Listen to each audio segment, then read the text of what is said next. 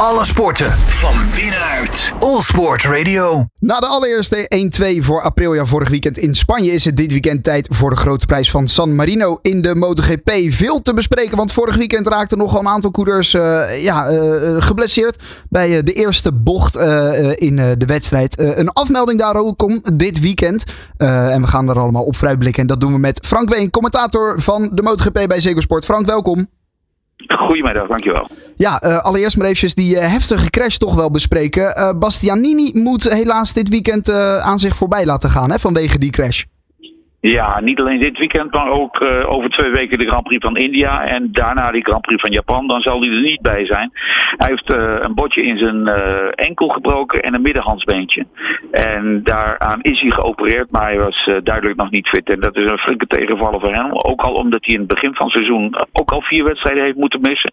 En nu dus met deze erbij en die van vorige week ook weer vier wedstrijden in totaal. Dus het is voor hem, hij is de nummer drie van de kampioenschap van vorig jaar. Werd met heel veel uh, ja, aplomb als het ware binnengehaald bij het fabrieksteam van Ducati. Het is een seizoen om te vergeten. Ik sprak vanochtend zijn manager nog. En die zei: Dit heb ik in, uh, in al die jaren nog nooit meegemaakt. En die man die loopt al uh, een jaar of vijftig mee. Ja, en ik heb ook, maar dat kan misschien aan mij liggen hoor, het idee dat er dit seizoen meerdere van dit soort langdurige blessures zijn bij de motocoureurs. Ja, er zijn inderdaad nogal jongens die er al langere tijd uit zijn geweest. En uh, het is zo dat we dit jaar natuurlijk ook op zaterdag nog een extra wedstrijd hebben. Dat ja. noemen ze de sprint. Dat is een wedstrijd over de helft van de normale Grand Prix afstand. Dat betekent dat je twee starts hebt in een weekend. Nou, en iedereen weet, de start is het gevaarlijkste moment van, uh, van de wedstrijd. En uh, daar is dus nogal wat gebeurd. En je zei het net al vorige week. Bastianini was het voornaamste slachtoffer. Maar we hadden in de eerste bocht vijf Ducatis die er al af lagen.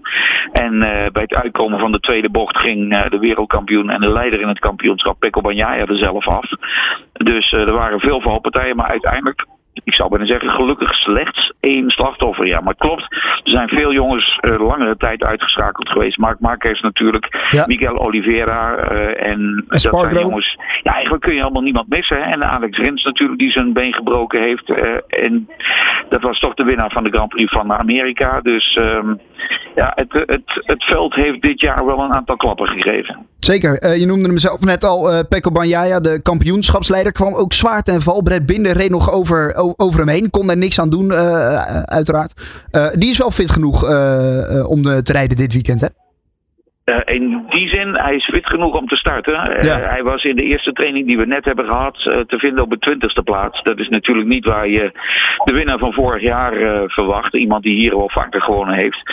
Maar het was voor hem duidelijk dat hij last had van zijn voet. Dat hij echt aan, bijna aan het aftasten was. Wat kan ik en hoeveel ronden kan ik achter elkaar rijden.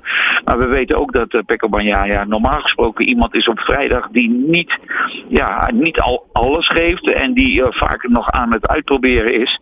Dus we kunnen denk ik alleen maar wachten tot het eind van de dag om te horen hoe het met hem is en of het meegevallen of tegengevallen is. Maar hij is er gelukkig wel bij en ik kan me ook niet voorstellen dat hij zich uh, na vanmiddag af gaat melden. Hij is een deel van zijn voorsprong kwijtgeraakt, maar staat nog steeds uh, 50 punten voor op de nummer 2 Jorge Martin. Ja, en wil natuurlijk gewoon dit seizoen uh, zijn uh, titel uh, verdedigen en die kunnen prolongeren. Het wordt wel een zwaar weekend dan ook uiteraard weer, want het is bij de MotoGP ieder weekend weer zo'n sprintrace op zaterdag. Ja, ja, ja. En het is hier warm, hè. Kijk, het is in Nederland ook warm.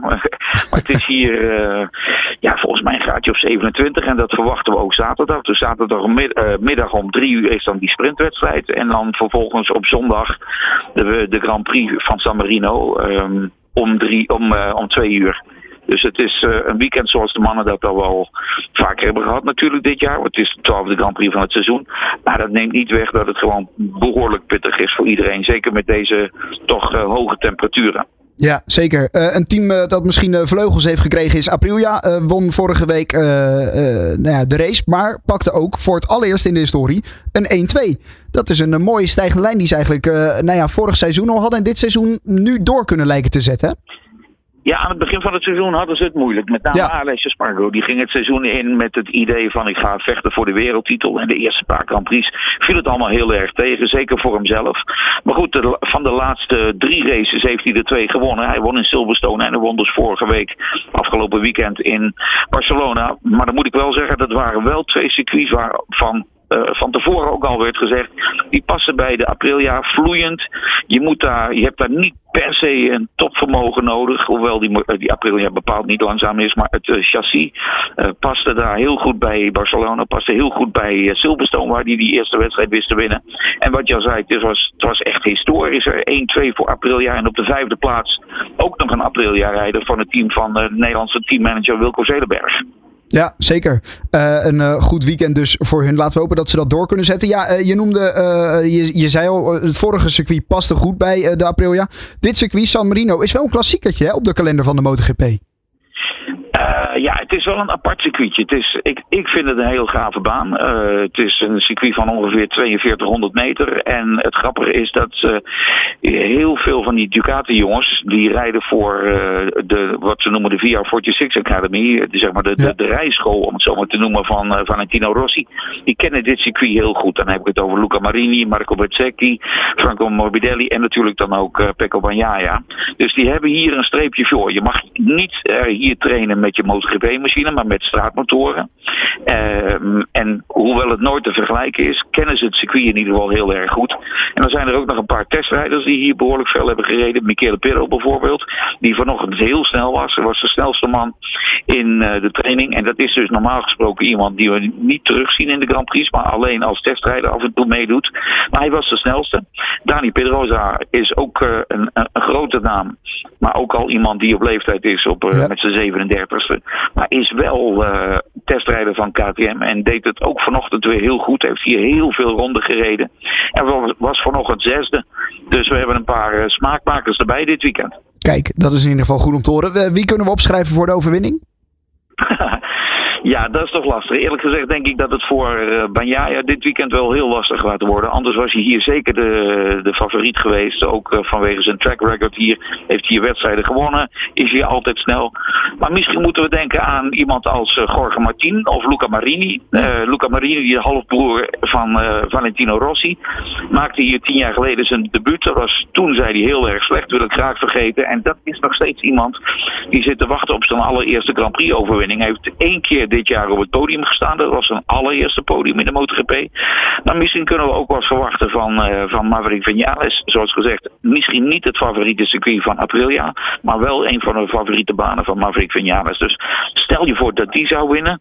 Dan zou het de eerste keer zijn dat de MotoGP-coureur op drie verschillende merken wint. Hij won al eerder op Suzuki en Yamaha. Ja. En hij aast ook nog op die eerste overwinning met uh, Aprilia. Maar goed, we zijn net begonnen. We moeten denk ik eerst uh, vanmiddag nog eens even afwachten. En na morgen morgenochtend kunnen we wat meer zeggen. Maar goed, ja. dit is mijn voorlopige voorspelling. Doen we het daar in ieder geval mee. Ja, en die Vinales die lijkt ook steeds beter op die Aprilia uh, tot zijn recht te komen. Dat is mooi om te zien in ieder geval. Uh, ja. Dan nog eventjes uh, kort Moto 2. Colin, sorry, Moto 3 is dat natuurlijk. Colin Veijer maakte vorige week ook een lelijke smakker. Kon daardoor niet meedoen aan de race. Is wel fit bevonden voor FP1 in de Moto 3. Ja, en hij is ook uh, fit bevonden. Dat is nog belangrijker voor FP2, vanmiddag dus. Uh, hoe het werkt is als volgt. Je wordt eerst op donderdag gekeurd als je een wedstrijd niet mee hebt kunnen doen. Of als bekend is dat je een bot hebt gebroken of ergens met een blessurekans. Gisterenmiddag is hij dus uh, fit bevonden. Maar met daarbij de bepaling dat hij na de eerste vrije training opnieuw getest uh, moest worden, gekeurd moest worden. En hij is goed gekeurd. Dus vanmiddag kan hij ook weer aantreden en ehm, kijken wat hij er dan van maakt. Ja, dat ziet er in ieder geval goed uit dat hij ook de race mag rijden. dus dat is ja. fijn voor hem in ieder geval. In de Moto 3, in de Moto 2 natuurlijk Bo Bensnijder uh, en ook Zonta van de Gorbergen. Dit weekend dus uh, in San Marino het uh, MotoGP spektakel. allemaal te zien bij Ziggo Sport. Frank, dankjewel en laten we hopen op een mooi weekend. Dat hoop ik ook, dankjewel. Alle sporten van binnenuit. All Sport Radio.